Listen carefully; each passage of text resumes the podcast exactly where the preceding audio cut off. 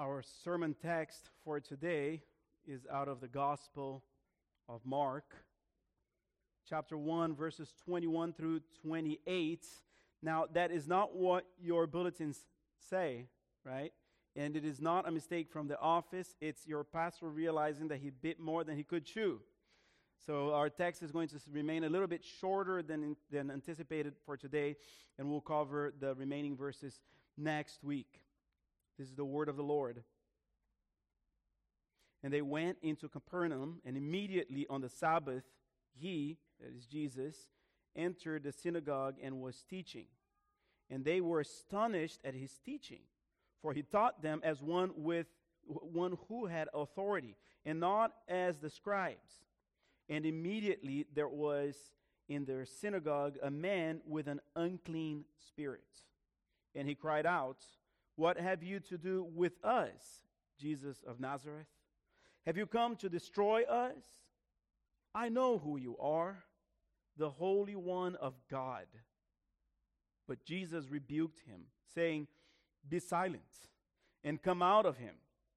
And the unclean spirits, convulsing him and crying out with a loud voice, came out of him. And they were all amazed so that they question among themselves, saying, What is this?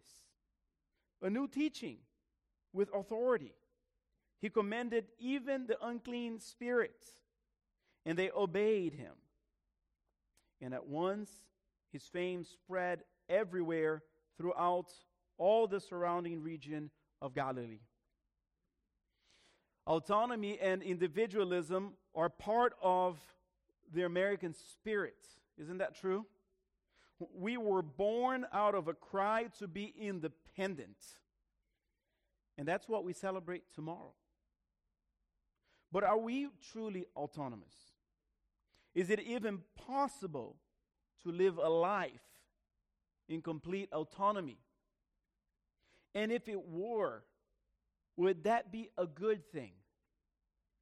Our society yearns for that, doesn't it? Some cry for complete sexual autonomy.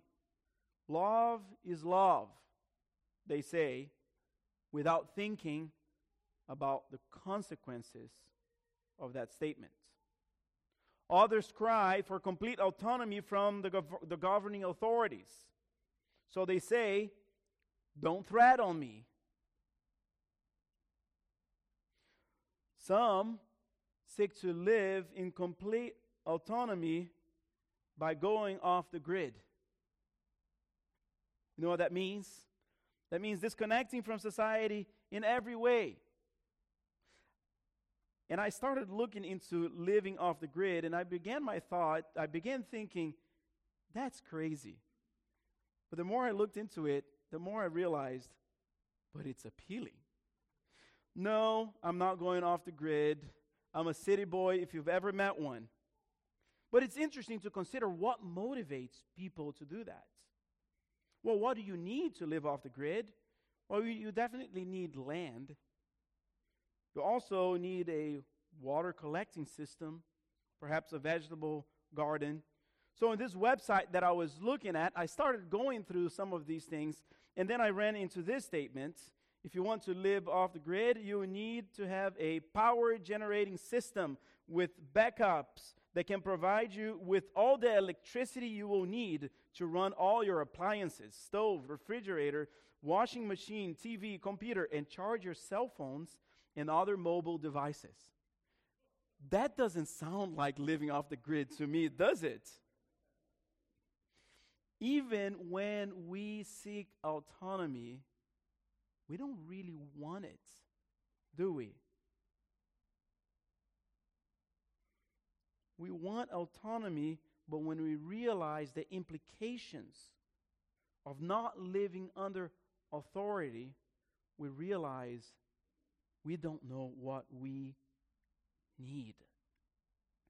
Authority is powerful, authority is dangerous, authority is unavoidable. Complete independence is an illusion and the concept of spiritual autonomy is completely foreign to the Bible and to Christianity. Friends, we are all creatures under authority. We may try to run from it like the prophet Jonah, or we may reckon with it with spiritual maturity. Jesus in Mark 1:15 says, "The kingdom of God is at hand." Meaning, God's ruling domain is here. There's no such a thing as autonomy from the authority of God. To live in Jesus' kingdom means to live under Jesus' authority. Jesus shatters any concept of freedom from authority that his followers might have had. But there is another kingdom the kingdom of darkness. This kingdom, too, has authority. The kingdom of Satan, by nature, by birth, by inheritance, we are citizens of that kingdom. Satan, by nature, has authority over us. Some among us, still this morning, are under the authority and the bondage of Satan. And the only way we can move from under Satan's authority is by coming under the authority of Christ. Colossians 1 13 and 14.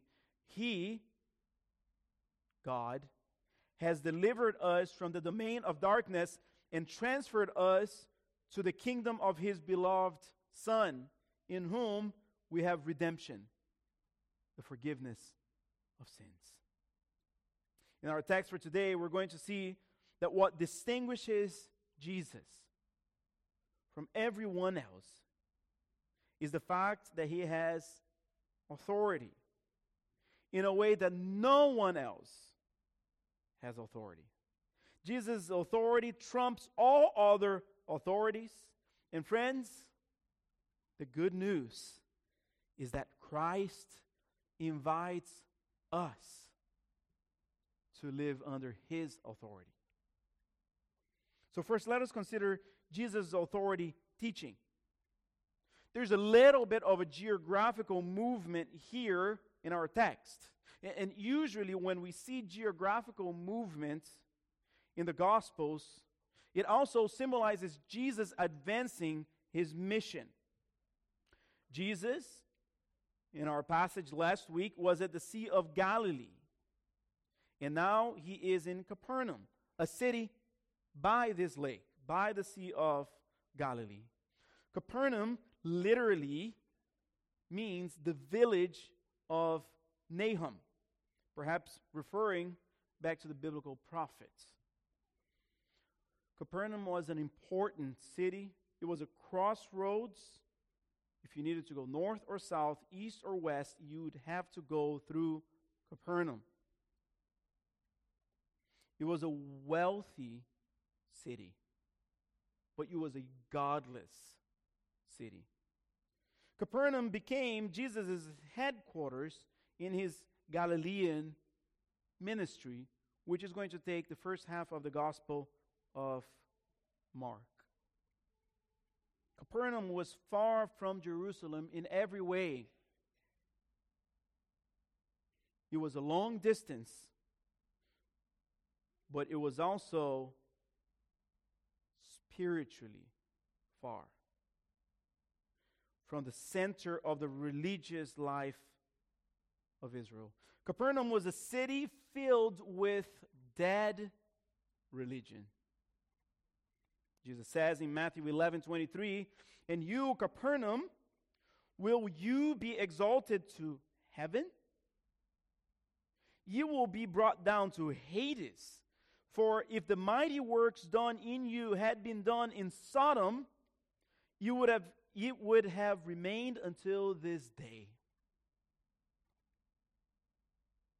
In Capernaum, there was a well established synagogue. The word synagogue literally means the gathering place. Archaeologists have discovered a fourth century synagogue in Capernaum, and underneath that fourth century synagogue, they found the ruins of a first century synagogue. It is possible, it is likely, that that was the synagogue that saw Jesus come in.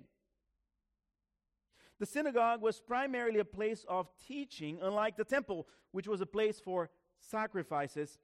With the rise of Greek influence and Greek thought, teaching became prominent in the Jewish world. They wanted to defend the world, their worldview against the pagan worldview proposed by the Greeks. It wasn't difficult to establish a synagogue. All you needed was to find in a city at least 10 men, 13 and older, 10 Jewish men, at least 13 and older. Many cities had multiple synagogues. A synagogue was led by a director called the ruler of the synagogue, but he wasn't the teacher. Teaching was done by laity, teaching was done by elders, scribes, and rabbis. It wasn't at all uncommon for an itinerant teacher to come to a synagogue on the Sabbath to teach. And that's what Jesus did. It is interesting that throughout the world, the synagogue was the place of the Jewish religion. It was a place where the Torah was taught. But what we start seeing in the Gospels and in the book of Acts is that the synagogue comes into conflict with the church. It becomes a place of largely opposition to the movement began by Christ, known as Christianity. On the Sabbath, as Jesus was accustomed to, he went to the synagogue and immediately he began to teach. At the heart of Jesus' ministry was his teaching. We saw a few weeks ago that Jesus began his public ministry by proclaiming, by teaching the gospel.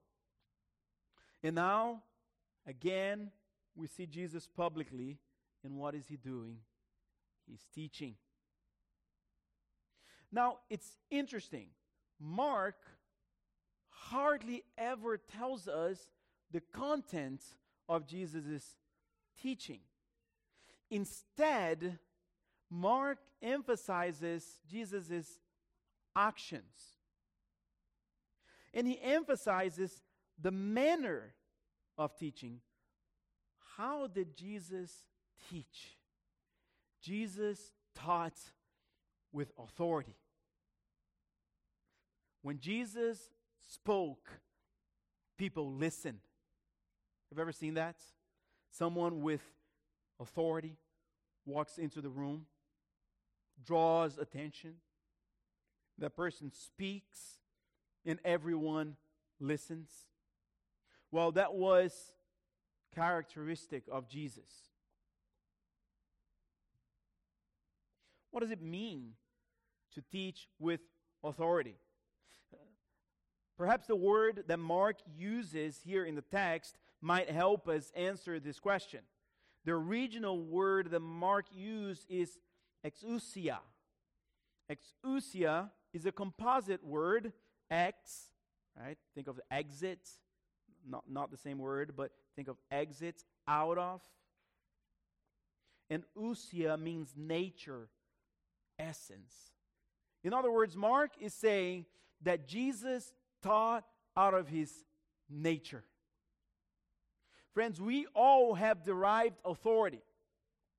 We, we rest on the shoulders of others. Jesus has authority that is innate to himself. Jesus teaches out of his own nature. This is why he's able to say, You've heard it said, yet I say unto you. When Jesus speaks, the law of God is exposed. The law of God, the truths of God, is revealed. What is Jesus' nature? His authority is the authority of God. There's no end to his authority. Jesus' word ordered the universe. Jesus speaks to a star and he moves. Jesus speaks into the empty and something is created. Jesus speaks to the dead and they become alive. Jesus speaks and all obey. Mark contrasts Jesus' teaching here with the scribes' teaching, doesn't he? He says he taught unlike the scribes, meaning the scribes did not teach with authority. Now, that should be shocking because the scribes were the PhDs of the day. They were doctors of the law. They spent all day, all night, every day studying Torah and rabbinical traditions. They were specialists entire schools of rabbinical thought. So, when they would teach, they would often quote other rabbis and scribes, and they would present their opinion. But Jesus didn't speak opinions. Jesus never had a mere opinion. Every time Jesus spoke, he spoke facts. When Jesus spoke, God spoke. Every word Jesus ever, every, ever spoke was a definitive word. There was no greater authority in heaven or on earth than Jesus.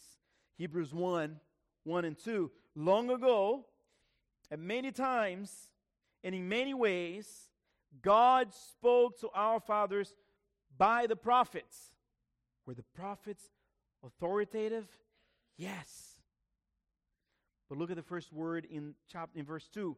But it's a contrast. Jesus' teaching is being contrasted with the teaching of the prophets. But in these days, in these last days, he has spoken to us by his Son. It is final, it is definitive, it settles it.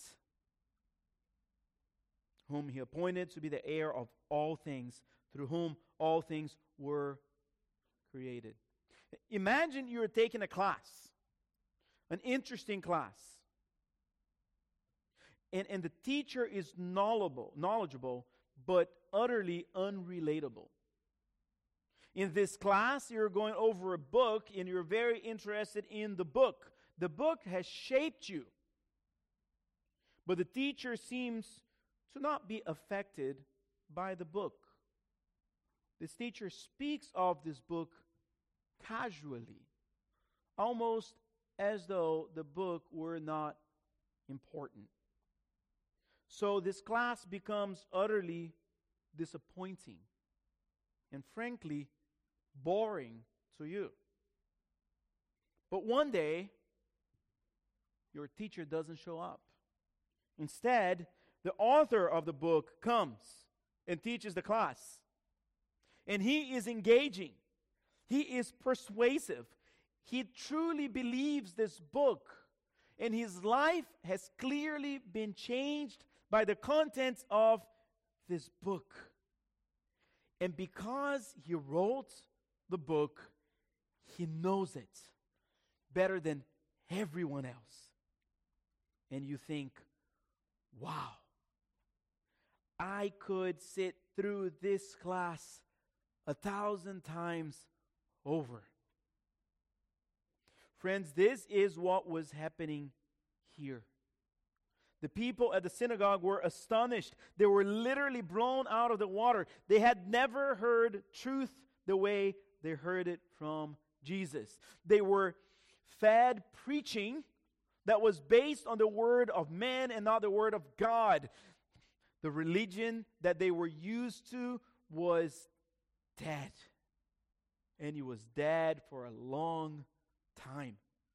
This, friends, is a recipe for disaster. This, friends, is a recipe for faithless religion. And this is why, at Central Baptist Church, the point of our text, the point of our message, is always the point of our passage. We preach out of the Word of God. We seek to expound on the Word of God because it is in the Word of God that we find life. Friends, many religious movements can give the impression of life, but it is only when the Word of God is preached and applied to our lives that we truly receive the words of life. When the disciples of Christ are faced with being excluded from all of society, and, and Jesus asks them in John 6, Are you going to leave me too? Peter says, Lord, to whom shall we go? Because you have the words of eternal life. Friends, we seek to preach the word not in a way that is going to build a crowd, but in a way that will build faith. My concern is that your souls are nourished with the word of God. It, my, my concern is that you would look to Christ and be astounded, astonished with his glory.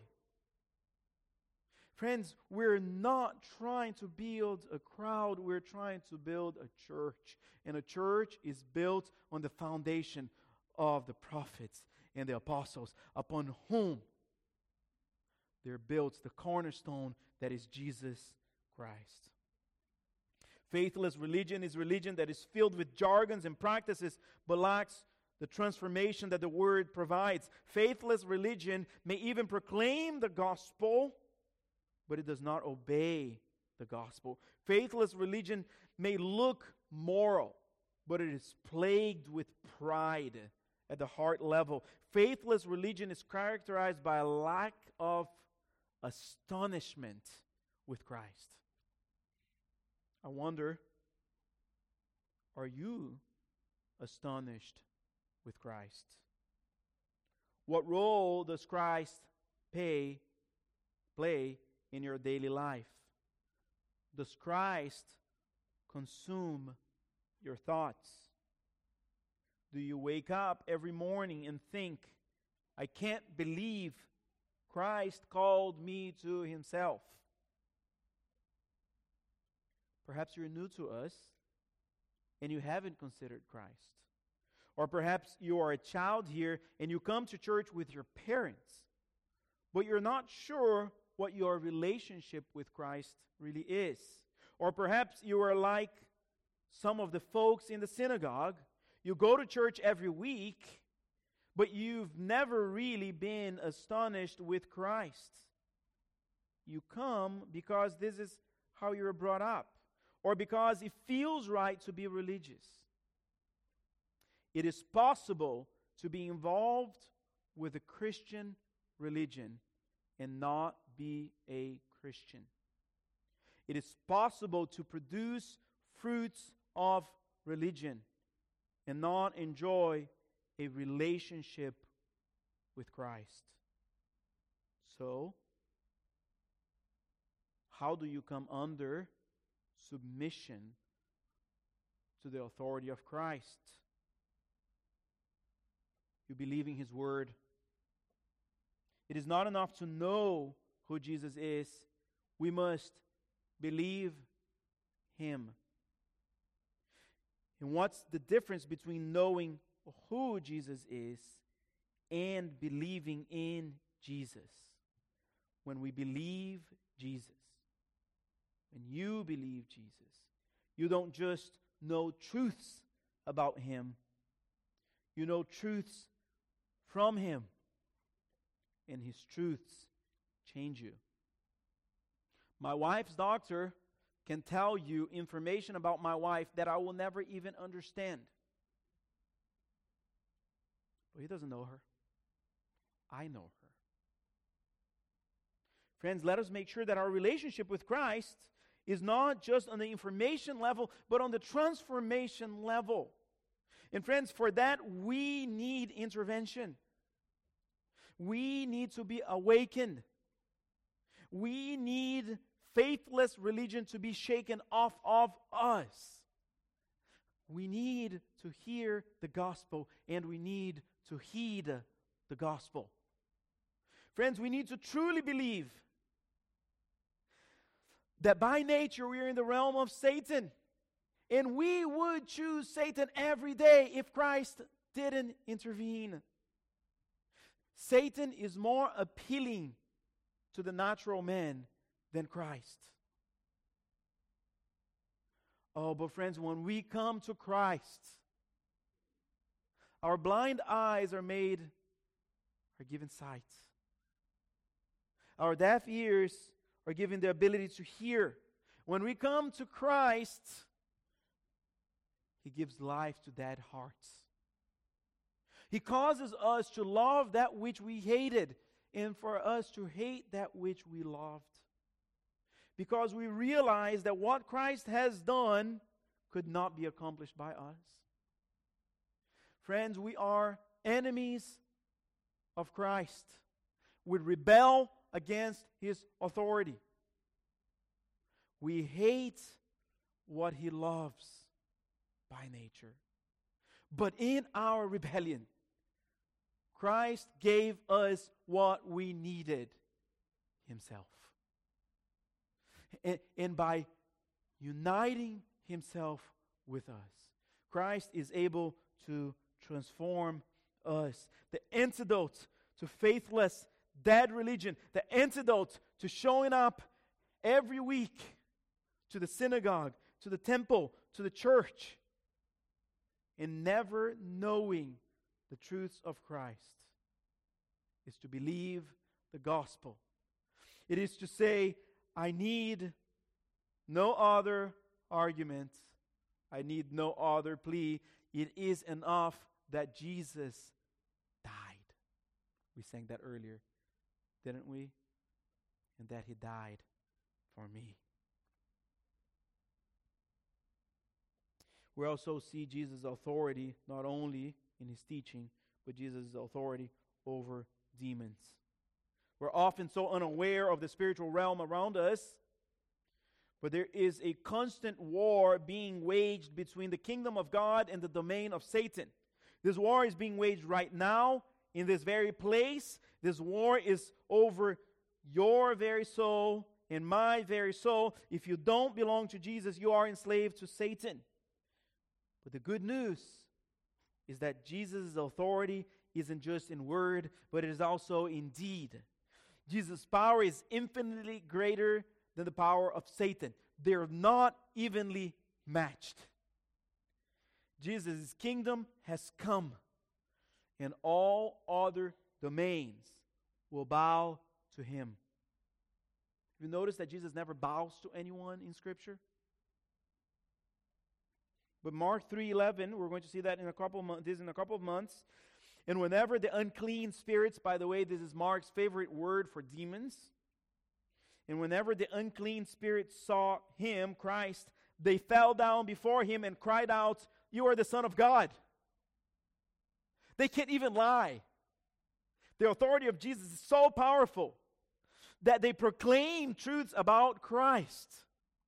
It is interesting that throughout the first half of the book of Mark, the only beings that seem to know exactly who Jesus is are the demons.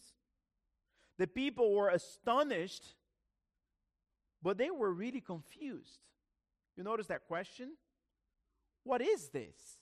A new teaching? They're not sure who Jesus is. They thought Jesus was a superior teacher, but not much more than that. The demons, however, they knew Jesus was God. And how did they respond? They were terrified. Every time a demon sees Jesus, they scream, they cry out in terror. I wonder what you think you would do if you saw Jesus physically right now. Why do the demons react this way? Why do the demons discern who Jesus is better than man? It is because they are aware of the spiritual realm. They are able to see the invisible. They are able to see that which we are not able to see. They were created by Jesus, they were created for His glory. They were created to accomplish His purposes. And they also knew that they would eventually be judged and destroyed by Jesus.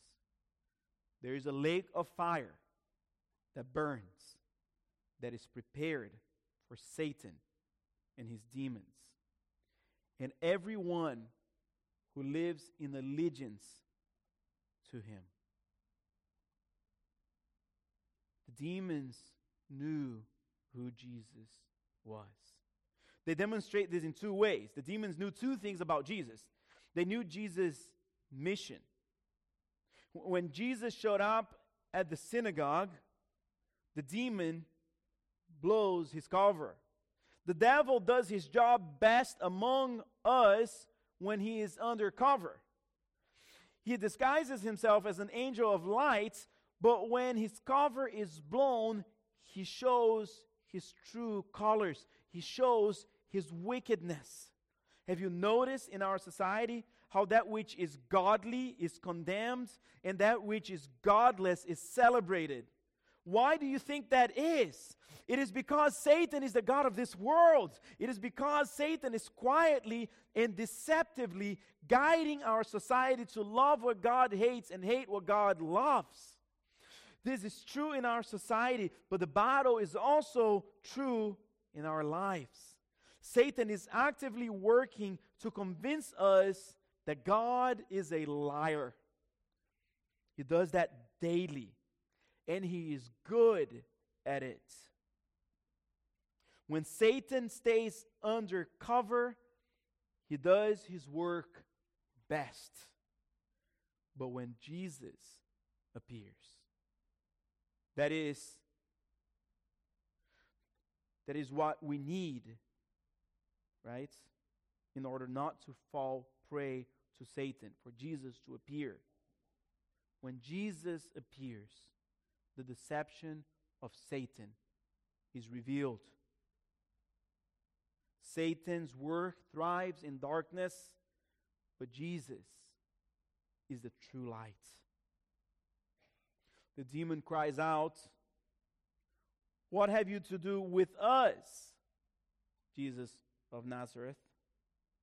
He's speaking here in the plural because he's speaking on behalf of the entire domain of Satan. And he asks, Have you come to destroy us? He knows what the mission of Jesus is. What's the answer to that question? Yes. Jesus came to destroy them. Jesus came to destroy the accuser of the brethren, that ancient serpent. Jesus came to destroy he whom has deceived the nations. The demon knew exactly what Jesus came to earth for. 1 John 3 8. The reason the Son of God appeared was to destroy the works of the devil. You know, one time in my former church, a gentleman showed up in great distress and he said, I need to speak with a pastor. So I, I came to talk to him. And he said, I am noticing demonic activity in my house. Every day, I hear things, I see things that are not supposed to be happening. He told me that he lives on an ancient Native American burial ground. And he believed that because of that, Satan was messing with him.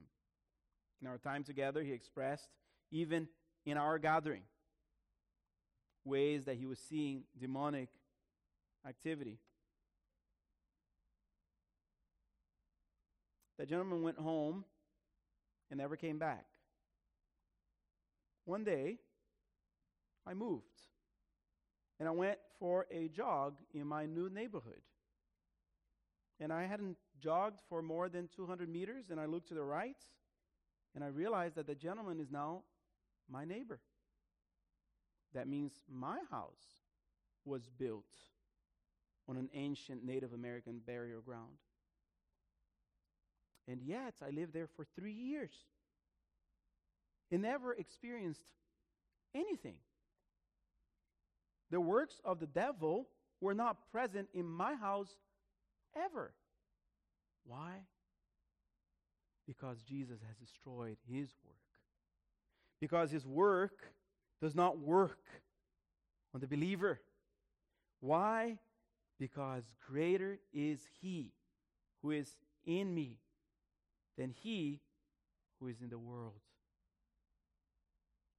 I went on to find out that the man was an exceedingly wicked man. No wonder Satan was having it with him. Second Thessalonians 3 3. But the Lord is faithful. He will establish you and guard you against the evil one. That's the work of Christ. That's the mission of Christ. But this man, this demon also knew Jesus' identity. Throughout history, explicit demonic activity is very muted. We don't see this kind of activity every day, do we? Certainly, demons are all around. There are legions and legions of them. But why don't we see much demonic activity today? In fact, the Old Testament has no records of demonic possession. And after the Gospels, there are only two reports of demonic activity in the book of Acts, none in the epistles. Why is that? Because demons in the Gospels played a redemptive historical role. They revealed Jesus' identity and they demonstrated Jesus' authority. They could not disguise themselves, they could not hide themselves because a stronger man had arrived. There was a new sheriff in town. The demon says, I know who you are, the Holy One of God. What an interesting title. The demon, the opposite of holiness, recognizes Jesus as holy. The demon wants to exercise authority over Jesus by revealing his identity, but Jesus would have none of it. He tells the demon to be quiet. More literally, he tells the demon, Shut up. Why? Because Jesus is the one who decides how and when he reveals himself. By the way, Jesus' ministry was very much about concealing who he was. That's what he says in the parables. Isn't that true? Very often he says, Do not tell anyone who I am. Why? Because Jesus decides whom he reveals himself to.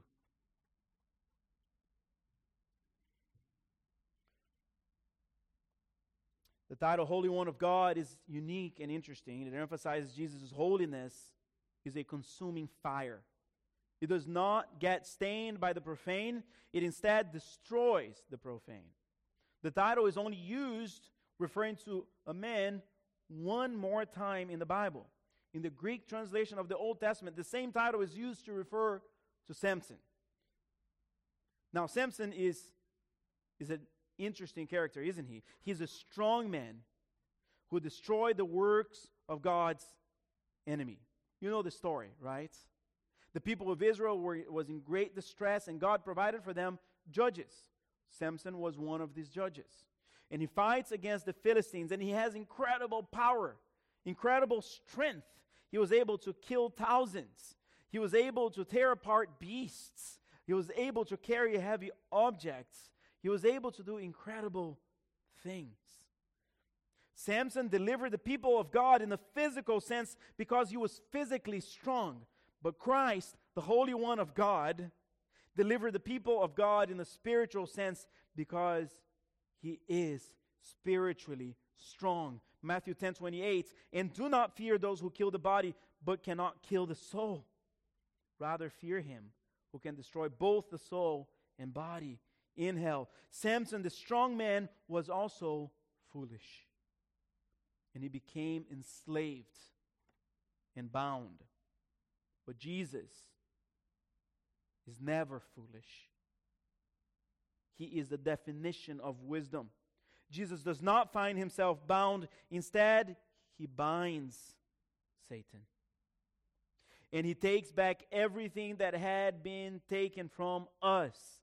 What Jesus defeat when Jesus defeats Satan, we are restored. When Jesus binds Satan, our enemy is restrained. He is defeated. Mark 3:27. But no one can enter a strong man's house, that is Satan's dominion, and plunder his goods unless he first binds the strong man. Then indeed he may plunder his house. Friends, Satan was bound by Christ. Satan right now is restrained. He is not able to deceive the nations the way he once did. And because of that, here we are. We have received the gospel, we have believed the gospel. Everything that Satan has stolen from us, Jesus has returned. We are weak and vulnerable to Satan, but Christ is strong on our behalf. Listen to this quote from James Edwards' commentary on the Gospel of Mark. Jesus' defeat of the strong man in Mark 3, 327 is not at the expense of Satan's victims, but on their behalf. Not only are clean spirits expelled, but broken people are restored to health and wholeness and to the, and the possibility of restoration of their Creator, in whose image they are made. Friends, the devil hates you and he wants to destroy you. The devil finds victory when he creates discouragement, confusion, dissension. He is a liar and a deceiver, but Christ fights for you. Every time your heart is discouraged, Christ fights for you. Every time you're tempted to sin, Christ fights for you. Every time you struggle in your faith, in your relationship with God, every time you're tempted to forsake Christ and forsake all things, Christ fights for you. So we need to find shelter in Christ. But how do you do we find shelter in Christ from the works of the devil? First, under Jesus' teaching. We find, when, when we find ourselves discouraged, confused, when we find ourselves with our weak faith, Jesus' word corrects us. You know the hymn we sang earlier? When Satan tempts me to despair and tells me of the guilt within, we have no guilt within. We've been forgiven by Christ. What do we do? Upward I look and see him there who made an end to all my sin. Friend, when Satan tells you, Christ will not save you. When Satan tells you there is not enough forgiveness for your sins in Christ, we're reminded that Jesus' sacrifice is sufficient. She, Jesus' sacrifice is like an arrow that hits a target. His sacrifice is precise. His sacrifice matches every single one of our sin. His sacrifice is not generic. If you want, receive it. No, his sacrifice is efficient. It accomplishes what it sets to accomplish the redemption of those who are his. Friends, Satan wants us to despair, But Jesus wants us to have peace. Jesus wants us to walk in faith. Jesus wants us to know that Satan is defeated, and his words tell us that. But we can also find shelter for the work of the devil in the body of Christ, in the church. It is interesting that the demon reveals himself in a synagogue, a place of worship. Satan is interested in keeping religion dead. The demon didn't show up at a place of prostitution or drunkenness. No, he wanted to keep those who were who wanted to hear the words of God confused. He wanted to keep them practicing dead religion because Satan hates true religion. Satan hates the church. Satan hates this church. Because this church is under the authority of Christ. He will attack this church and any true church incessantly, but we have a promise. The gates of hell will never prevail against us. Satan wants to destroy Central Baptist Church, but Christ, did you hear this earlier? Will hold us fast. Satan loves a church that's filled up with gossip. Satan loves a church that is filled with cliques. Satan loves a church that doesn't care about prayer, evangelism, and missions. Satan loves a church that is not willing to love beyond its comfort zone. Satan, more than anything, loves a church that splits. And any church that thinks they don't need to pray vigorously and work tirelessly towards unity is an easy prey for Satan. Friends, by nature we drift. By nature we bite and devour. By nature we withdraw, and that is the work of Satan. But Jesus came to destroy the work of Satan, and in the church, the work of Satan is already destroyed. We have the Spirit of God, and there is no room for any other spirit. So if you're not a part of a church, can I encourage you to consider membership at our church? What we offer is not just a name on a list. What we offer is partnership with Christ and His body, a place where your soul can be cared for the way God designs your soul to be cared for. It is a place where the love of the brothers and sisters abounds. Yes, in the midst of sin, in the midst of mess, in the midst of brokenness, yes, yes, yes, God is redeeming us. God is transforming us. But in the midst of all this, we experience the power of the Spirit. So if you're not a member of a church, can I encourage you to attend our starting point class that's going to be presented mid August. We're going to do it on Sunday evening. And consider there the importance of uniting yourself with the body of Christ so you can be protected from the work of Satan. Now, notice in verse 27 as we finish that the people again respond with astonishment. What is this? They don't know. What are they seeing? They've never seen this. A teaching with authority. A, a teaching that actually enables for the work of Satan to be destroyed. As a result of that, Jesus' fame spreads throughout the surrounding regions of Galilee. He demands silence, but those who see and those who experience their, the authority of Christ are not able to keep silence. They speak of Christ. Friends, when we individually and also corporately live under the authority of Christ, we make Christ known. One of the evidences that we have experienced the authority of Christ in our lives is that we speak of this authority to others. A church that is under the authority of Christ is an evangelistic church. is a missional church. It's a church that speaks the gospel in casual conversations, in intentional conversations, at home, at the grocery store, everywhere. The authority of Christ will be expanded as we speak of Christ, and more and more men and women from every race will come under his authority. The best evangelistic strategy we can possibly put in this city is for us to live as though Christ truly is Lord of our lives and the Lord of our church. Would you pray with me?